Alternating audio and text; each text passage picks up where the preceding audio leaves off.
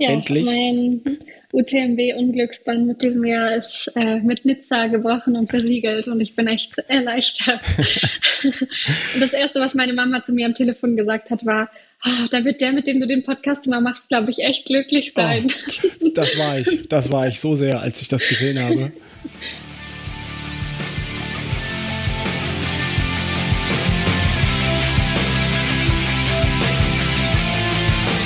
Hallo und herzlich willkommen zum Trailrunning Podcast.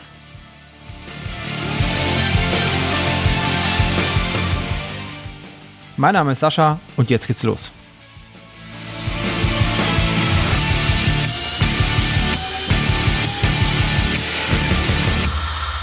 Ja, hallo und herzlich willkommen zum Trailrunning Podcast und hier ist wieder mit mir dabei die Ida. Hallo Ida. Hallo. Wie geht's dir? Sehr gut. Das ist schön. Sehr gut. Sehr glücklich mit der Saison und wieder erholt eigentlich. Wieder erholt. Der Bann ist gebrochen. ja, Endlich. Mein UTMB-Unglücksband mit diesem Jahr ist äh, mit Nizza gebrochen und versiegelt und ich bin echt erleichtert.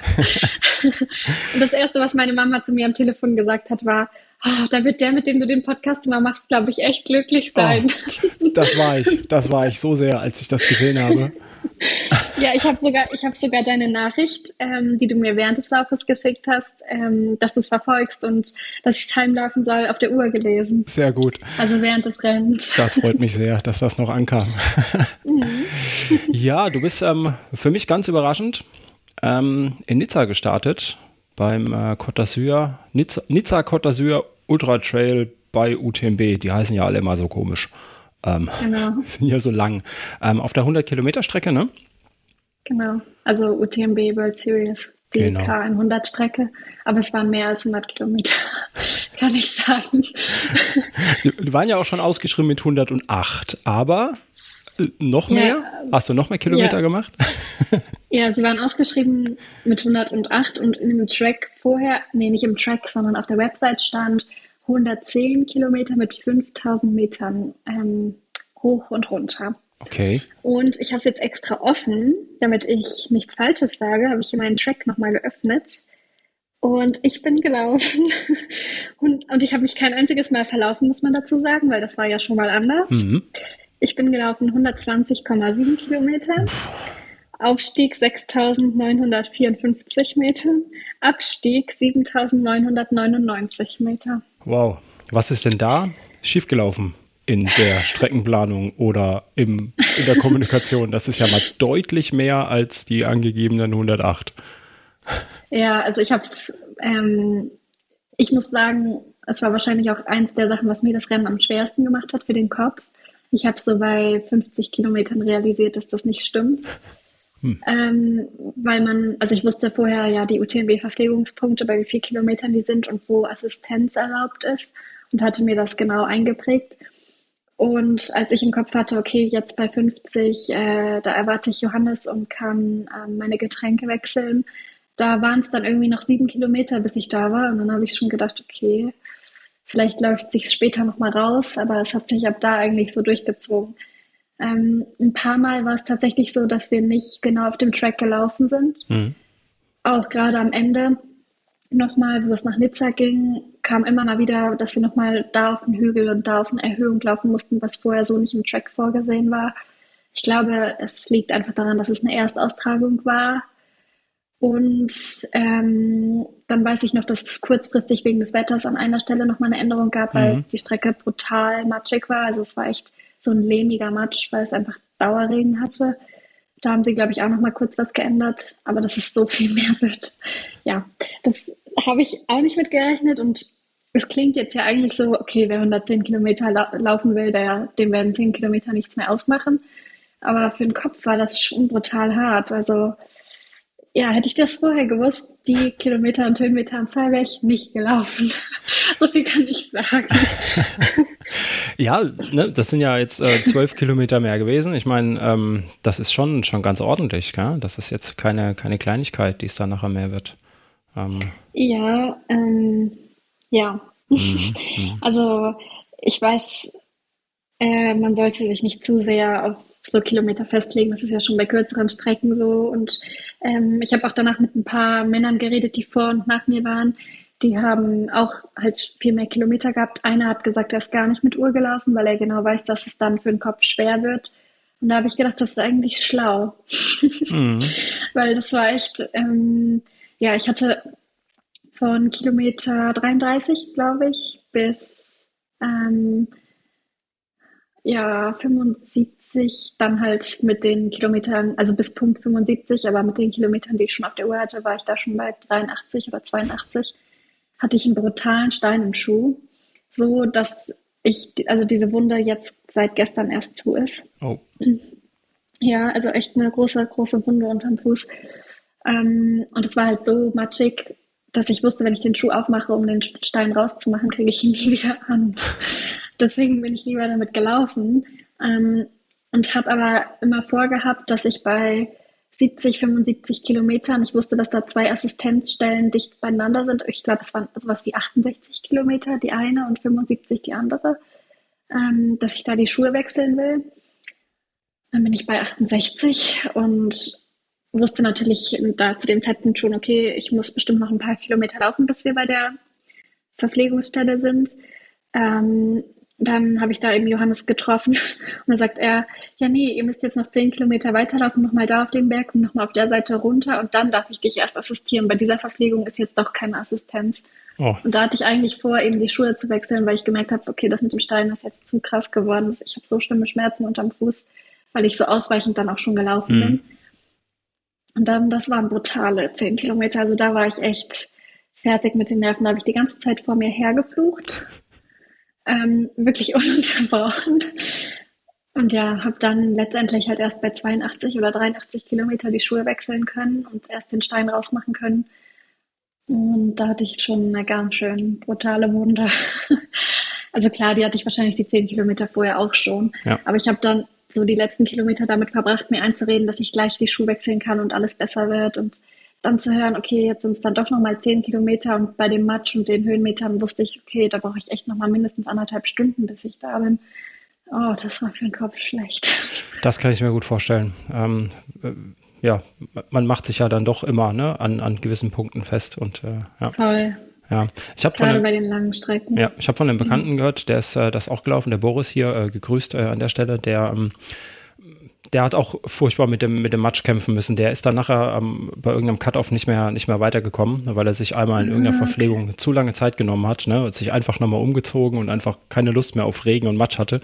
Ähm, und dann ja. hat es hinten raus auch nicht mehr gereicht. Also das scheinen wohl, wie du sagst, ja, echt miese Wetterbedingungen gewesen zu sein. Schon brutal. Also ich weiß nicht, ähm, ich, also bin mit einem Windbreaker nur losgelaufen, weil es war echt viel Pflichtausrüstung, die ganze vom UTMB und dazu das Kältekit haben sie ausgerufen. Mhm. Was in meinen Augen ein bisschen übertrieben war, weil klar, es ist immer noch Côte d'Azur, also es war trotzdem immer noch im zweistelligen Bereich, also 12 Grad mindestens.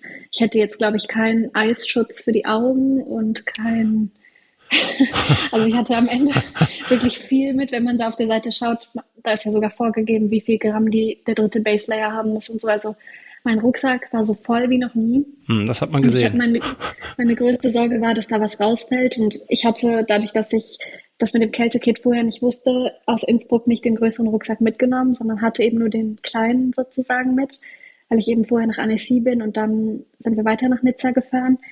Ähm, und da habe ich echt zu kämpfen mit gehabt, das alles einzuräumen. Und dann war es, sollte der Start halt eigentlich um 6 Uhr sein und da hat es schon um 5 da dann auch in dem Ort, wo der Start war, angefangen zu regnen. Dann sind wir zum Start gegangen und dann kam auf einmal ja, eine halbe Stunde verschoben. Ähm, die Busse sind zu hoch für die Bergstraße. Mhm. Dann ging es so weiter. Sie haben es immer zehn Minuten nach hinten verschoben und da hat es dann schon echt voll geschüttet. Da sind wir dann, also wir waren mit dem Crosscamp da. Das war so ein bisschen mein Glück, weil ich konnte dann halt immer mich wieder ins Auto legen sozusagen. Ähm, aber weil es so ein kleines Bergdorf war, also ganz viele Leute mussten echt draußen im Regen sitzen. Das war schon brutal schlecht fürs Auskühlen. Und dann äh, war der Start letztendlich, glaube ich, um Viertel nach sieben erst. Und da bin ich halt nur mit meinem Windbreaker losgelaufen, weil ich eben gedacht habe, ja, es sollte in zwei Stunden aufhören. Also ich habe es vorher noch in der Wetter-App im Handy geschaut. Es hat aber nicht aufgehört. Und die Entscheidung, nicht die Regenjacke aus dem Rucksack vorher zu holen, war echt blöd, weil ich war halt ich war so komplett triefend nass und es hat einfach, es hat zwischendurch immer mal für 20 Minuten nur getröpfelt, aber meistens warst du dann eh so hoch, dass du im Nebel warst und mhm. komplett nass durch den Nebel warst. Und der Matsch war so brutal, dass man so richtig wie beim Skitouren eine Spur in der Mitte hatte von der Höhe, wo halt keine Schuhe waren. Im Downhill wusstest du schon immer, okay, du musst dich jetzt nur darauf einstellen, sicher zu sliden, weil du die nächsten 20 Meter wieder rutscht. Und ganz am Ende, da, da, dachte ich jetzt erst, dass du das erzählst ähm, von deinem Kumpel, ähm, warst du beim letzten Downhill, der so drei Höhen, 300 Höhenmeter hatte, stand vorher, wegen Naturschutzgebiet darf man keine Stöcke benutzen. Ich bin natürlich eh nicht mit Stöcken gelaufen, aber da habe ich dann schon gedacht, okay.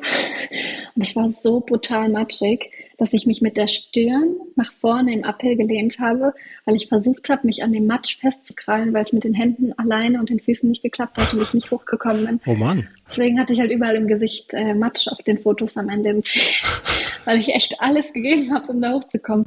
Und dann hat im Ziel der Südafrikaner, der ist Fünfter geworden, von Essex, äh, zu mir gesagt, als er an der Stelle war, hat er an mich gedacht, weil er hat er gedacht, naja, die hat Pech, die hat keine Stöcke. und dann habe ich gesagt, hä, da waren doch eh Stöcke verboten. Da hat er gesagt, du, da ist keiner mehr hochgekommen ohne Stöcke. Ja, das war, das war meine Highlights-Stelle oder das war allgemein meine Highlights aus dem Rennen. Oh Mann. Ja, mhm. das äh, klingt, klingt auch ein bisschen gefährlich. Ich meine, im Uphill geht das ja noch, ne? Ich meine, ähm, da ja. kommt man nur nicht hoch, aber auch wenn man abrutscht, dann rutscht man auch wieder runter, ne? Ich meine. Das stimmt. Ja. Aber ich muss sagen, also ich bin kein einziges Mal gestürzt. Also mhm. ich bin ähm, froh, dass, also auch im Downhill nicht, ich habe aufgepasst, aber war nicht zu vorsichtig. Also ein bisschen riskieren musste ich schon, weil es ja gerade am Anfang viel Downhill gab. Und ich wusste, ich muss mir erstmal eine ganz gute Position rauslaufen. Also es war zumindest mein Plan und das ist ja dann am Ende auch aufgegangen. Aber klar, wenn man gestürzt wäre, wäre das jetzt auch nicht brutal schlimm gewesen, weil es war echt alles lehmiger Boden. Mhm. Es waren manchmal Steine zwischen, ja, aber ich glaube, bei trockenem Wetter ist es eine super, super schöne Strecke und super gut laufbar. Aber bei dem ganzen Regen, vor allem für die 100 Meiler, wir haben so ab 30 Kilometer, nee, ab 20 Kilometern schon sind wir in die 100 Meiler reingelaufen. Dann habe ich die von hinten so Stück für Stück eingesammelt und ich hatte so Mitleid, wirklich. Es war schrecklich. Hm. Die waren völlig fertig, die waren mit ihrer kompletten Pflichtausrüstung eingepackt, die haben Regencapes und Tüten über ihren Kopf gezogen. Dem war so kalt. Es war schrecklich. An jedem, an dem ich vorbeigelaufen bin, musste ich irgendwas Nettes sagen. Ich dachte, ich will mit dir nicht tauschen. oh Mann. Also ja, es war schon fordernd, das Wetter. Das meint man nicht, weil es ist Südfrankreich, aber es war schon brutal eklig. Es Ist halt auch spät im Jahr, ne? Das ist immer so, immer das Glücksspiel mhm. halt auch ein bisschen, ne? Klar, es ist besser, damit es nicht zu heiß wird, hm. weil es bringt auch nichts, an der Côte d'Azur im Juli ein Rennen zu machen bei 40 Grad, aber ja, es war schon echt blöd mit dem Regen. Hm. Ja, das mit deinem Rucksack ist mir ähm, bei deinem Zielanlauf aufgefallen, äh, wo ich gesehen habe, wie das Ding hin und her schüttelt. Ähm, habe ich mir noch gedacht, dass die jeder so laufen kann. Mich wird das extrem stören. Ähm, ja, ich habe nicht einmal, ich habe nicht einmal hinten was rumgepackt. Ich hatte auch drei Stirnlampen mit. Also man musste so viel mithaben und äh, ja, es war wirklich, ja, ich weiß nicht.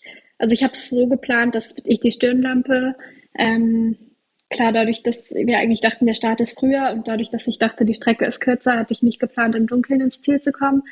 Aber als ich dann gemerkt habe, okay, ich werde noch lange im Dunkeln laufen, habe ich mir auch von Johannes eine andere Stirnlampe noch reingeben lassen, weil ich mich nicht getraut habe, hinten an den Rucksack zu fassen und eine von meinen Stirnlampen rauszuholen.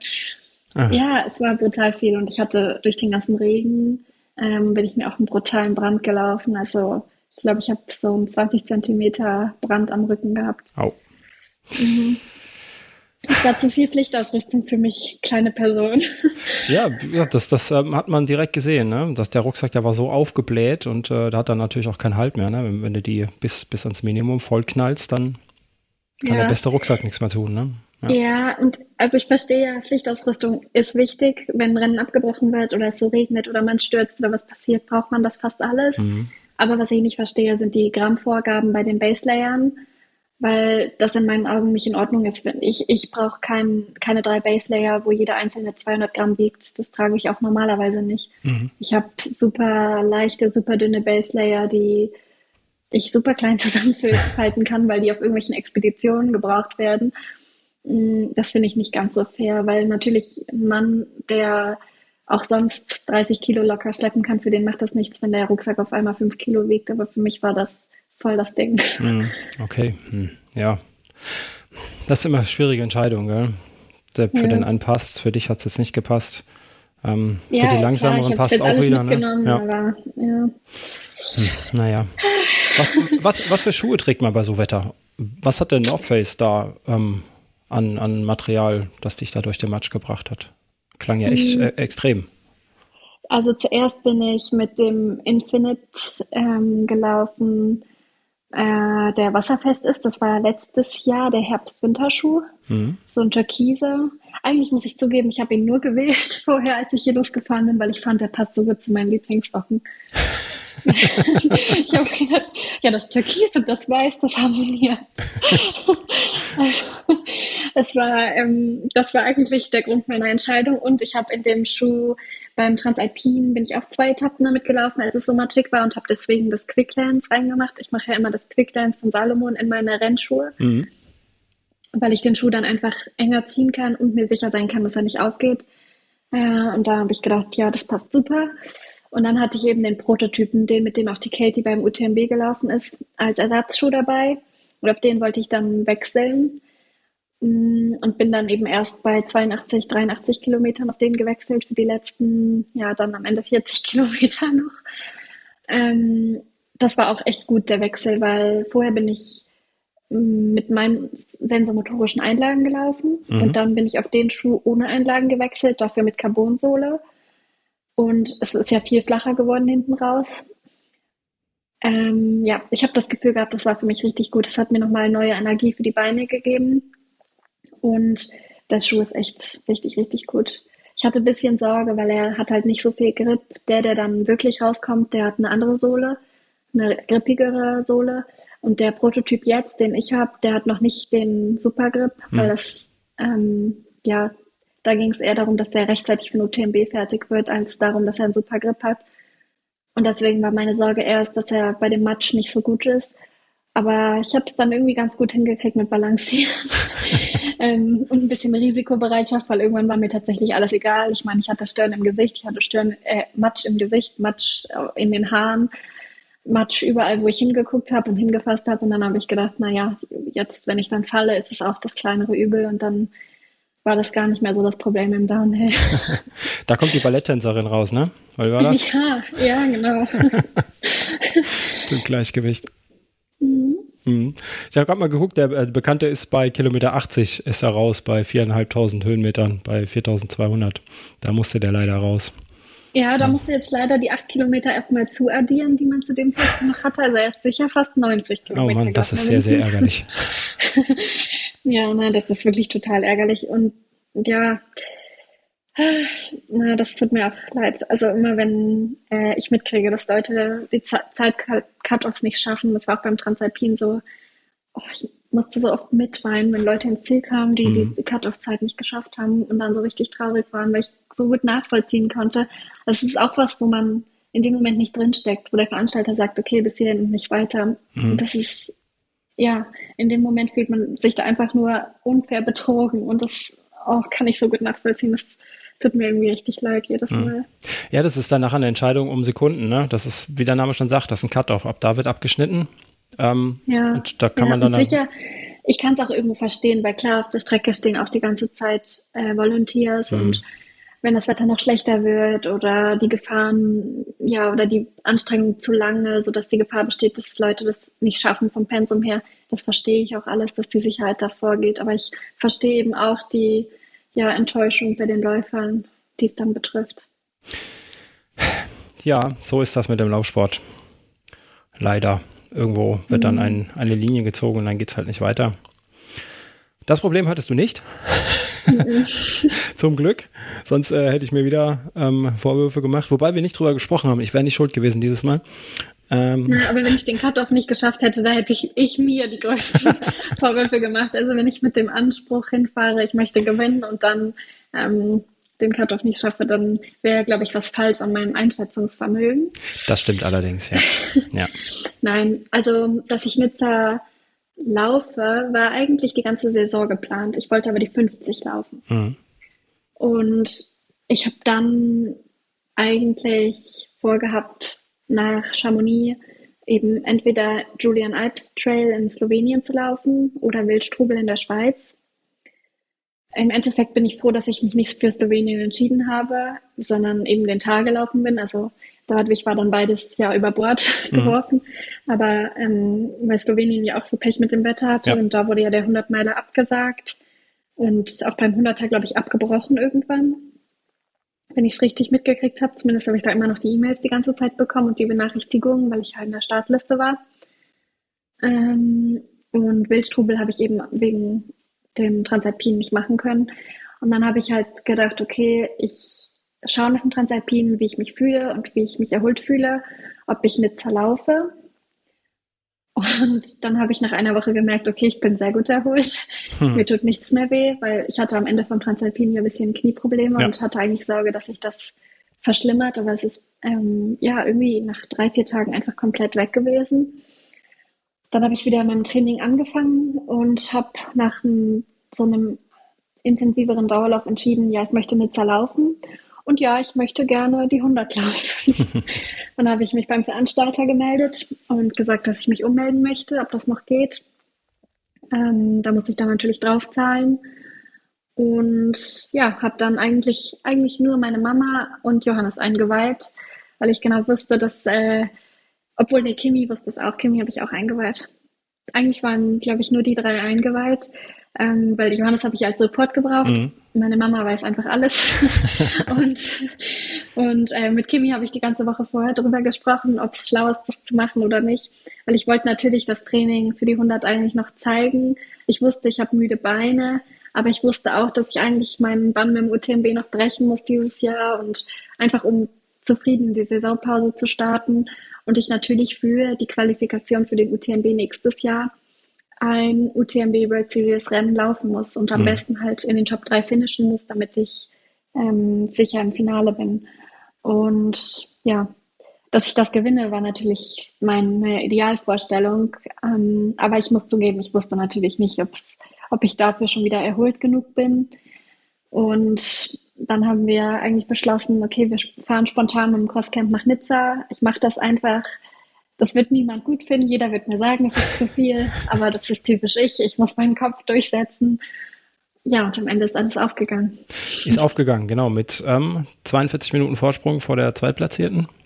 Ja. Ähm, da hättest du also auch noch theoretisch den Stein aus dem Schuh nehmen können, wenn du die Schuhe wieder anbekommen hättest.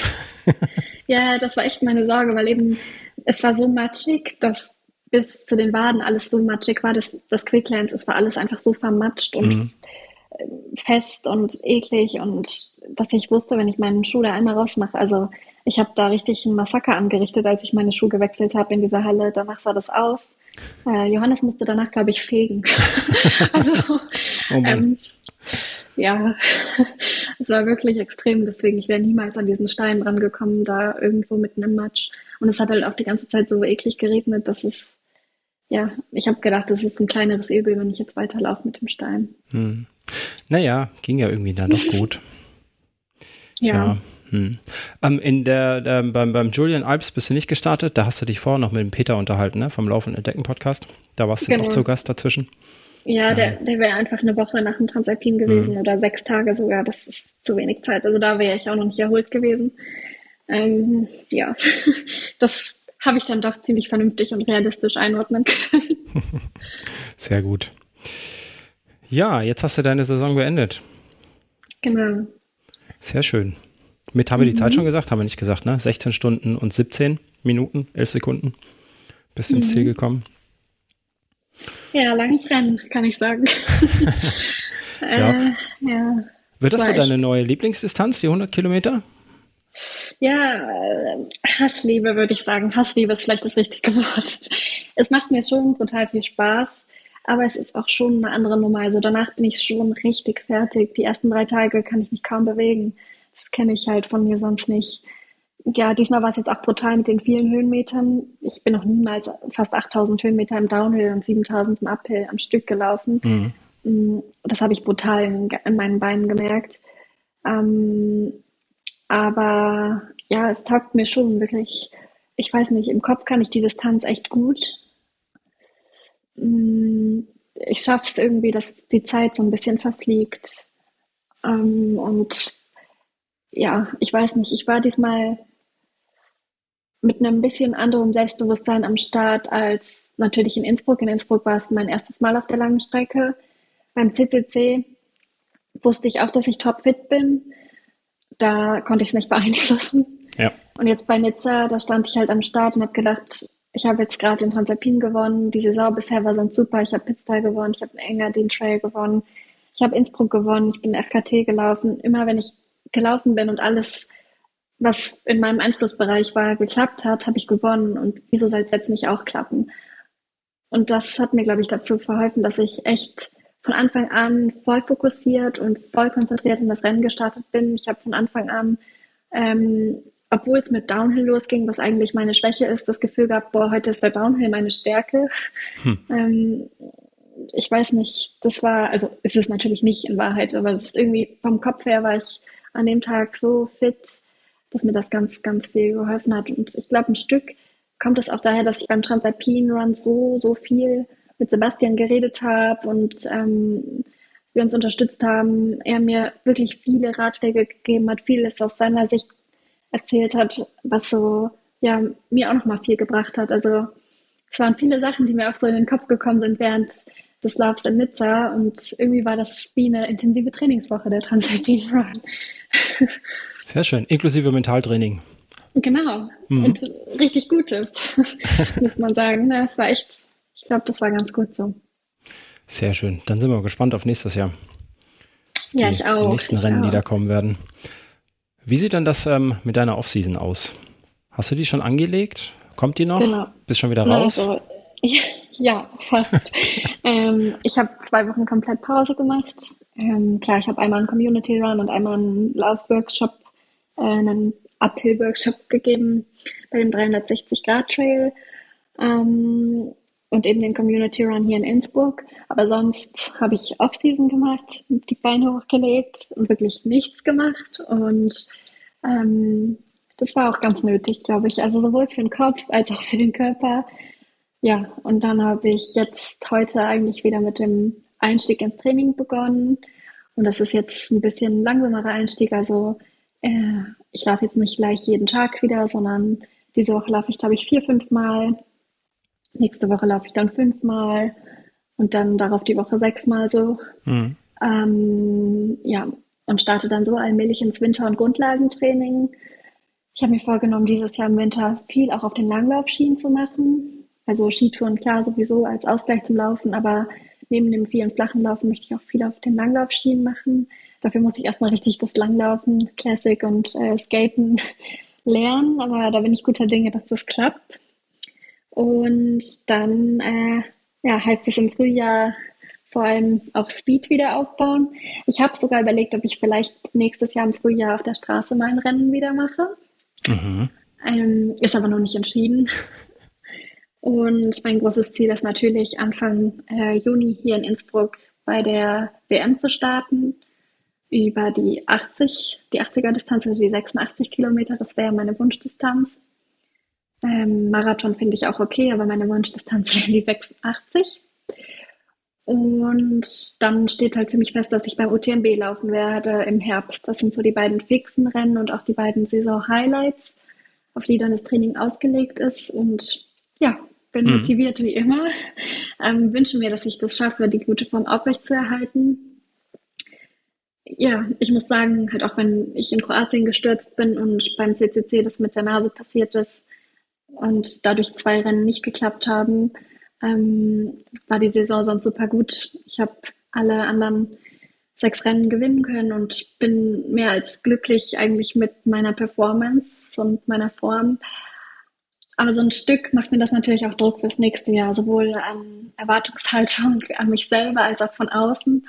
Mm, ich hoffe, dass ich wirklich gut durch den Winter komme und keine Verletzung mir Probleme bereitet und dass ich dann im Frühjahr mit freiem Kopf ähm, in die Rennsaison starten kann.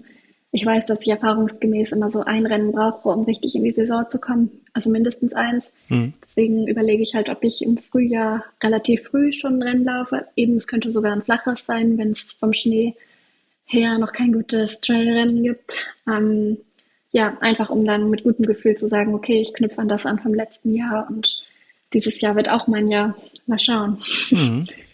Ja, die zwei Rennen, die du erwähnt hast, ne? Ähm, du bist ja jedes Mal, bis dass du ausgeschieden bist, ähm, warst du ja wirklich auf einem guten Kurs, ne? Also von daher hat die Leistung da ja auch gestimmt, ne? Wie du schon gesagt hast, das hattest du nicht in der Hand. Ja, das stimmt. Das ja. stimmt auf jeden Fall.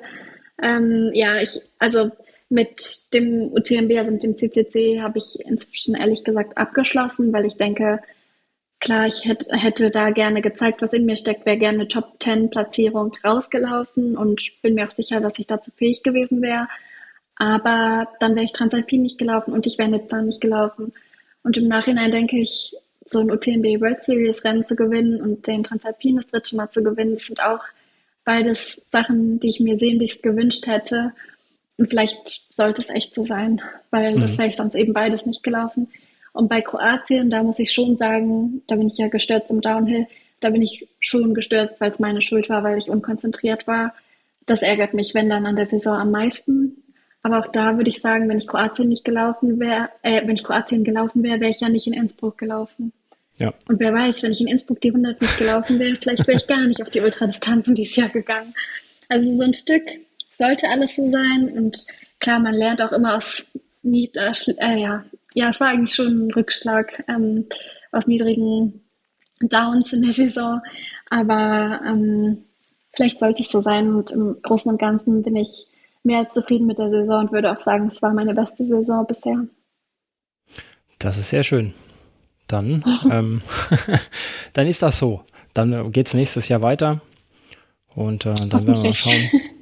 Da geht's klar geht's weiter. Also irgendwie geht es auf jeden Fall Na, weiter. Also hoffentlich geht's gut weiter. ja, ja, man darf das immer nicht vergessen, wenn man echt Pech hat und eine, ja, eine langwierige Verletzung oder eine Krankheit, sowas wie falsches Drüsenfieber. Mhm. Klar, das hatte ich schon mal der, in meiner Bahnzeit, aber ähm, sowas kann immer dazwischen kommen und dann finde ich, in dem Moment, wo alles gut läuft, weiß man immer so wenig zu schätzen, wie gut alles läuft, weil gerade alles einfach passt. Und mhm. Wenn dann mal alles gar nicht läuft, dann denkt man sich, oh, das wusste ich da eigentlich gar nicht zu schätzen. Und deswegen, das will ich auf keinen Fall, dass das so kommt. Also selbst wenn mich irgendwie eine Verletzung oder irgendwas nächstes Jahr ausbremsen sollte, will ich mich nicht ärgern, sondern denken, dieses Jahr war schon echt gut. Hey du, Episoden wie diese sind nur möglich, weil ihr mich finanziell unterstützt. Wie genau das funktioniert, findest du in den Shownotes dieser Episode. Als Unterstützer bei Steady bekommst du als Dank für deinen Support alle Episoden der Trailtypen eine Woche früher auf die Ohren. So, und jetzt geht's weiter. Danke. Das ist gut, das bald im Hinterkopf, das Jahr in einem, in einem guten, guten Blick oder einem guten Gedanken beenden. Das auf jeden Fall, ja. Mhm. Wenn ich muss das mir nochmal vorspielen, was ich gesagt habe. Wir haben das jetzt hier auf Band. Also von daher, du kannst dir das jederzeit anhören. Ähm, ich glaube, wir haben jetzt hier auch ausreichend Stunden dieses Jahr äh, produziert, dass du äh, den einen oder anderen langen Lauf damit überbrücken könntest. Äh, und ja, vielleicht brauchst du doch meinen Glücksbringer für die Vielleicht, das würde mich sehr freuen. Doch. Ja. ja, das wäre gut. Ähm, ja, hast du, hast du eine Ahnung, wie viele Kilometer du gelaufen bist dieses Jahr? Nein, aber ich Gar kann nicht. das natürlich nachschauen in der Sunto-App. Aber wenn ich das jetzt sage, weiß ich, dass dann ganz, ganz viele Leute sich bei mir melden werden und sagen werden, dass das unvernünftig ist. Deswegen mache ich das nicht. Das ist natürlich ein Einwand, klar. Aber du weißt es, du kannst es gucken, du hast es gecheckt. Ähm, ja. Das ist sehr gut. Sehr gut. Ja, genau. Es ist alles festgehalten, alles getrackt, weil ich habe ja immer meine Uhr um. Aber hm. Ich weiß genau, wenn ich das jetzt teile, und das ist auch der Grund, wieso ich bei Strava privat bin und bei Sunto privat ja. bin. Ich äh, habe das ganz gut im Griff und war auch dieses Jahr nicht verletzt, sondern bin gut durch die Saison gekommen. Ähm, ich weiß eigentlich ganz gut in meinen Körper reinzuhören und ja, brauche hm. da nicht von außen ungefragt Kommentare. Deswegen sowas behalte ich lieber für mich. Das ist absolut legitim. Das äh, gehört ja auch dazu, ne? Aber äh, ja. wie viele Schuhe du gelaufen bist, kannst du uns verraten, oder? Wie viele wie viel verschiedene Schu Paar Schuhe durftest du dieses Jahr über die Trails jagen? Oder wie viele sind denn kaputt gegangen dabei beim Laufen? Also kaputt gegangen eigentlich kein Paar, obwohl ich sagen muss, mein absoluter Lieblingsschuh, da ist die Sohle jetzt runter. Das ist der Türkise mit den bunten Punkten, mit so Orangen und sowas. Mhm. Das war, den habe ich letztes Jahr zu einer Kampagne bekommen, zu so einer Designer-Künstler-Kampagne von The North Face und seitdem echt so viel getragen, auch so viel auf der Straße getragen, dass da bin ich die Sohle echt abgelaufen. Das ist tatsächlich, ich glaube, in meiner ganzen Trailrunning-Karriere mein erster Trailschuh, den ich niedergelaufen bin. Und sonst ähm, darf man das, glaube ich, nicht verraten, wie viele Schuhe ich habe, weil das auch kritisch ist. Also der Keller, der hier zu der neuen Wohnung gehört, der ist voll mit zwei Schuhschränken, die von oben bis unten voll sind, auf dem, glaube ich, jeweils 100 Schuhe sind. Wow. Na, es ist echt, also ich habe natürlich von Salomon vorher auch noch voll viele Schuhe, ähm, wo ich mich nicht von allen trennen konnte. Dann, ich kriege halt meistens nicht ein paar neue Schuhe, sondern wenn ein neues Paar Schuhe rauskommt oder eine neue Kollektion davon, dann kriegen wir davon natürlich mehrere, mhm. ähm, weil man eben, wenn man zu einem Shooting ähm, fährt, meistens den Schuh in neu ruhig nehmen soll und nicht den, der schon aussieht wie Nizza 160.000 Kilometer im Matsch gelaufen. ähm, so dass es wirklich viele Schuhe sind, aber effektiv bei Rennen gelaufen bin ich, glaube ich, fünf verschiedene Infinite-Paare, weil ich am liebsten mit dem Infinite im Rennen laufe. Zwei verschiedene Prototyp-Paare und ein Flight-Schuh. Das sind mhm. auf jeden Fall meine Rennschuhe gewesen. Ich mhm. habe tatsächlich bei jedem Rennen einen neuen Infinite hergenommen, ähm, weil ich jedes Mal, also bei dem einen hatte ich, bei dem einen habe ich die, den ich in Innsbruck anhatte, da habe ich das Quicklens zu eng gemacht gehabt oder zu kurz abgeschnitten. Dann ist es nicht so fein, zum, wenn man die Schuhe wechselt. Deswegen bin ich mit dem Paar danach nicht mehr gelaufen. Dann habe ich das Türkise gewählt, weil es so gut zu den Strümpfen passt. Und beim Transalpin bin ich halt immer hin und her gewechselt, je nachdem Untergrund ja. oder Wetter. Ähm, Im Pitztal bin ich auch nach, habe ich auch nach dem Wetter gewechselt. Und grundsätzlich bei all meinen Rennen dieses Jahr war das Wetter einfach beschissen. Es hat immer geregnet. Es scheint mein Wetter zu sein. Mhm, offensichtlich. ähm, ja, so, so habe ich die Schuhe eigentlich hin und her gewechselt. Also es ist schon so, dass der Infinite für die Rennen mein Lieblingsschuh war bisher obwohl ich sagen muss, dass der Prototyp mir echt gut gefällt. Nicht für 100 Kilometer, weil ich würde nicht 100 Kilometer lang eine Carbonplatte tragen, sondern eben zum Tauschen, so wie ich es jetzt in Nizza gemacht habe. Aber ich denke, dass ich nächstes Jahr, auch wenn ich kürzere Strecken laufe, wie 30, 40, 50 Kilometer, das meiste mit dem Prototypen laufen werde. Der ist schon echt ein prima Schuh. Hm. Also Prototypen finde ich persönlich auch äh, extrem spannend. Das ist ja was, was ja, wir, was also wir Normalläufer nicht so bekommen, ne? Ja, ja aber der kommt, glaube ich, dann nächstes Jahr im Herbst raus oder so. Vielleicht auch schon eher. Ich will jetzt nichts Falsches sagen, aber das ist eigentlich die Weiterentwicklung vom Flight. Und das ist ganz spannend, weil ich finde, der Flight vorher war komplett anders. Der war für mich viel zu steif oder viel zu hart. Mhm. Und der ist jetzt das komplette Gegenteil. Also er ist nicht super weich, aber er, er hat richtig viel Dämpfung, ist super schnell. Also ich finde, ich finde dann, ähm, wenn ich ihn laufe, sogar, dass man damit auf der Straße schnell laufen kann. Also ja, ich finde, der macht schon ordentlich was her. Ich glaube, das ist ein super Schuh. Und klar, damit ist dieses Jahr Jonathan Albon hat damit zwei GTWS-Rennen gewonnen. Katie hat ein UTMB World Series Rennen gewonnen. Ich habe eins gewonnen. Katie hat den UTMB gewonnen. Ja, der war ziemlich oft auf dem Podest dieses Jahr. Ich glaube, es ist ein guter Schuh. Klingt da fast danach. Sehr gut. Ja, ja, schön, schön. Dann gehst du jetzt in dein Wintertraining? So. Ja, ach so. Ja, ich habe, äh, also sonst das ganze Jahr über war die weiße äh, Laufhose ja meine Glückshose für die Rennen, aber das mhm. habe ich auch jetzt in Nizza gebrochen. Da bin ich mit da in schwarz unterwegs, ne? gestartet. Ne? Ja, ja. Mhm. weil das eine Wasser, also eine Wasserpeste ist jetzt falsch, aber eine wasserabweisende ist da habe ich mich spontan morgens zu entschieden, weil ich halt gedacht habe, wenn es den ganzen Tag regnet, ist das feiner. Und es war schlau. Mhm. Hast du recht, ist mir auch aufgefallen, dass du nicht in Weiß unterwegs warst, sondern in Schwarz. Ja, mhm. ja, ja das ja. ist nämlich vielen aufgefallen. Das habe ich gedacht, das ist vielleicht auch ganz interessant. Das ist nochmal kleine Randnotiz. ja, es kommt auf die richtige Ausrüstung an, ne? Ganz offensichtlich. Ordentlicher Schuh, vernünftige Hose. ja. Ist nicht so verkehrt. Ja. ja, halten wir mal so fest. Muss natürlich auch selber ein bisschen laufen, machen nicht die Klamotten, aber ähm, ja. Ja, bisschen, das bisschen, was ich trainiere, jeden Tag eine Runde laufen. das lohnt sich manchmal. Du, du musst uns Hobbyläufern und äh, den Konsumenten mal so ein bisschen den Ausblick geben. Äh, kauft die Hose, kauft die Schuhe, dann könnt ihr auch gut laufen. Du musst ein bisschen so den, den das ja. Werbeversprechen der Marke ein bisschen nach draußen tragen. Ja, die Hose ist halt auch noch ein Sample, aber das kommt, glaube ich, auch nächstes Jahr. ähm, ja, ich finde, das klingt immer so, ah, ja, die gesponserten Athleten, ja, die die dürfen das schon vorher testen. Deswegen sage ich das immer nicht so gern. Aber ja, die Hose ist wirklich cool und die kommt, glaube ich, nächstes Jahr und der Prototyp-Schuh eben auch. Mhm. Ähm, als T-Shirt hatte ich lustigerweise eigentlich so einen Ski-Base-Layer an, einen Kurzarm. Ähm, eigentlich, ja, ist so grob vorgegeben, welche Farben oder Sachen wir in Rennen anziehen sollen, aber den habe ich eigentlich angezogen, weil er recht warm war und mir am Morgen noch so kalt war. Dann habe ich gedacht, das fällt sicher niemandem auf, aber es ist sofort jemandem aufgefallen in den Kommentaren. Ich glaube, es hat fünf Minuten gedauert. Hat jemand geschrieben, ist das ein neuer Skibase-Layer? Ah. habe ich gedacht, oh nein. aber ähm, ja, das ist, das ist, äh, das kann man auf jeden Fall schon kaufen. um, mhm. Und der Rucksack, den kann man auch kaufen. Der ist, glaube ich, auch vom letzten Jahr sogar der. Mhm. Aber da hätte ich normalerweise, wenn ich von zu Hause aus äh, schon gewusst hätte, dass wir mehr Ausrüstung brauchen, auch einen größeren gewählt, muss ich ja. zugeben. Ja, wäre die bessere Wahl gewesen, ne? Ja. ja Aber gut. Ist Luft Hat nach ja, oben. ja, man muss ja noch irgendwas anders machen können. Aber wo du gerade sagst, äh, dass ihr, ihr Profis dann immer die neuen Klamotten laufen dürft, ich glaube, ähm, das ist auch nicht immer von Vorteil, oder?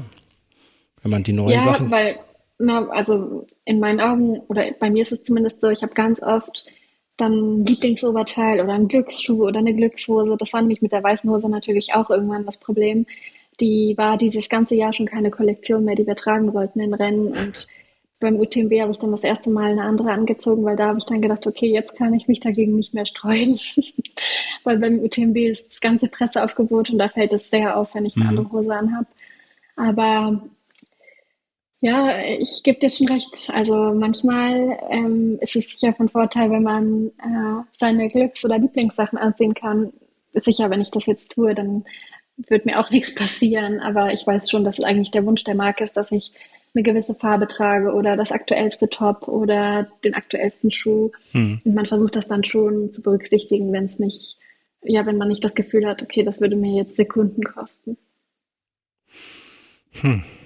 Ja, so ist das als Profi. Da muss man, muss man durch. Aber schön, wenn man da so eine Marke hat, die da so offen ist. Äh, ja, die da nicht gleich mit dem großen Zeigefinger wedelt und sagt, du, du, du, falsche Schuhe. Es hat mich auch niemand gefragt, wieso ich mit einem Skioberteil gelaufen bin von The North Face. Das kann ich auch sagen. da habe ich kein Feedback, kein negatives Feedback bekommen. Ganz im Gegenteil. Aber nein, ähm, ich glaube, da würde ich auch sowieso jetzt nicht Ärger bekommen. Aber man will ja auch eigentlich wenn man weiß, deren Marketingzwecke sind eigentlich auch vorgegeben oder halt mhm. der, der mich managt, der weiß, was ich eigentlich zu tragen habe und dann mache ich eigentlich wem anderes Probleme damit, wenn ich es nicht trage. Das Stimmt, würde ich ja, nicht mhm. machen. Also ja. auf mich wird es, glaube ich, als letztes zurückfallen, ehrlich gesagt, aber das will ich ja eigentlich auch nicht. Ja, es ist ein Geben und ein Nehmen. Ihr wollt ja auch äh, zusammen, zusammen Sachen leisten, Erfolge feiern und dann passt das, glaube ich, ganz dazu. Ganz ne? genau. Gut, gut. Ist, glaube ich, auch Jammern auf hohem Niveau. Ja, ich wollte nur noch so ein bisschen, ein bisschen rausstellen, ne, dass, dass ähm, dieses äh, gesponserte Klamottentragen ähm, so, so beide Seiten hat. Ne? Man, ich kann in meinen Schrank gehen und ziehe jeden Tag die gleiche Hose an, habe Bock drauf und möchte genau die tragen. Ähm, mir schreibt keiner vor, was ich zu tragen habe. Ähm, zum Glück. Wobei, da müsste ich sie nicht alle bezahlen. Das ist auch so eine Sache, aber gut, ist ein anderes Thema. Das stimmt, das stimmt. Ja, ja ich bin einfach, ähm, ich habe ja keine Sponsoren, ähm, aber Egal, das ist ein anderes Thema. Das will ich jetzt nicht aufmachen. Das ist ein kleiner Insider aus dem Vorgespräch. Ähm, das lassen wir mal besser bleiben. Ähm, na gut. Ida. Aber ich kann dir sonst ein paar Hosen schicken. Oh ja. Mm. Von der alten Kollektion vielleicht. Danke. Weiß, ich, rosa. Du hättest die freie Wahl. Und am besten auch noch in deiner Größe und dann, dann ja, passt das. Ja, ja, super. Deine abgetragenen Sachen. Danke, Ida. Das nehme ich doch gerne. Das ist mein Dank für die gute Saison. Nein. Ja, so ist das. So ist das. Ich glaube, wir machen jetzt hier Schluss, Ida. Ähm, ich glaube auch. ja, ich äh, wünsche dir noch einen schönen Abend. Sag mal äh, vielen Dank für deine Zeit. Ja, danke. Gleichfalls. Und äh, wir hören uns ähm, demnächst bald irgendwann wieder, wenn es äh, noch was zu erzählen gibt. Ja, wenn es ähm, entweder eine fixe Rennplanung fürs nächste Jahr gibt mhm. oder wenn es wieder was zu erzählen gibt. Wer weiß, ich bin immer für Überraschungen gut. Das äh, ist wohl wahr. Dann, äh, ihr Hörer habt jetzt rausgehört, ähm, es geht auch weiter mit uns beiden, mit Ida und mir. Ähm, wir werden das äh, nächstes Jahr nochmal versuchen, nachdem es ja jetzt zum Schluss funktioniert hat. Genau. ähm, werden wir nochmal weiter berichten hier. Und äh, dann hört ihr demnächst äh, noch mehr Ida und äh, Rennerlebnisse. Ja. Und gut. Fauxpas. Und Fauxpas, das gehört, ja, ich meine, das gehört ja dazu, gehört dazu. irgendwie. Das haben wir jetzt äh, erlebt dieses Jahr, dass das dazugehört. Und äh, solange das immer gut ausgeht zum Schluss, ist ja, glaube ich, alles Ist okay. alles gut, ganz genau. Genau. Gut, gut. Schönen dann Abend. Ebenso, vielen Dank und äh, bis dann. Tschö. Ciao.